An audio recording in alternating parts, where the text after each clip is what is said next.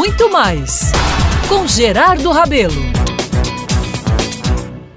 Meus amigos, minhas amigas, os cenários de João Pessoa estão mudando realmente, viu? Algum tempo atrás percebíamos alterações nas ruas, vez por outra. Agora, se nós passarmos um tempinho a mais voltado apenas para o trabalho, a casa ou o carro, a gente se perde no próprio bairro. E eu explico. Anteontem estive no Bessa, dos bairros maravilhosos de nossa capital. E quando me vi, estava entre arranha-céus, fiquei com a sensação que poderia estar até em São Paulo tal a semelhança. Foi algo esquisito, viu? Mas eu gostei da sensação, porque me senti beneficiado com uma estrutura que não é, até agora, comum entre nós. O fato, meus caros, é que estamos dando galopes rumo ao desenvolvimento por aqui.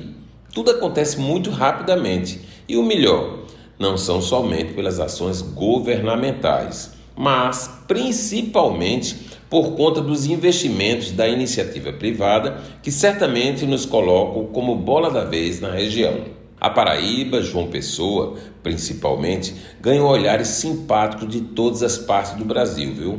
É algo que a gente sente mesmo. Ainda há pouco vi fotos do novo Cassino da Lagoa, o emblemático restaurante do Parque da Lagoa, no coração da capital. Todo repaginado. Lindo realmente. Como é bom assistirmos o resgate de equipamentos históricos, como é importante darmos aproveitamento a estruturas que custou tanto para dezenas de gerações de empreendedores de nossa terra. Olhando para o novo cassino, agora sob nova direção, e para o cenário construído por Valdete Duarte, uma profissional e tanto do design de interiores, vejo que teremos belas oportunidades de deleites pela frente naquela casa que já foi ponte da sociedade, da política, da criação dos mexericos e que já já, nessa nova fase, vai reunir tops dos mais representativos segmentos de nossa sociedade. Olha, essa eu vou revelar, eu tô doido para ir ao cassino. E você?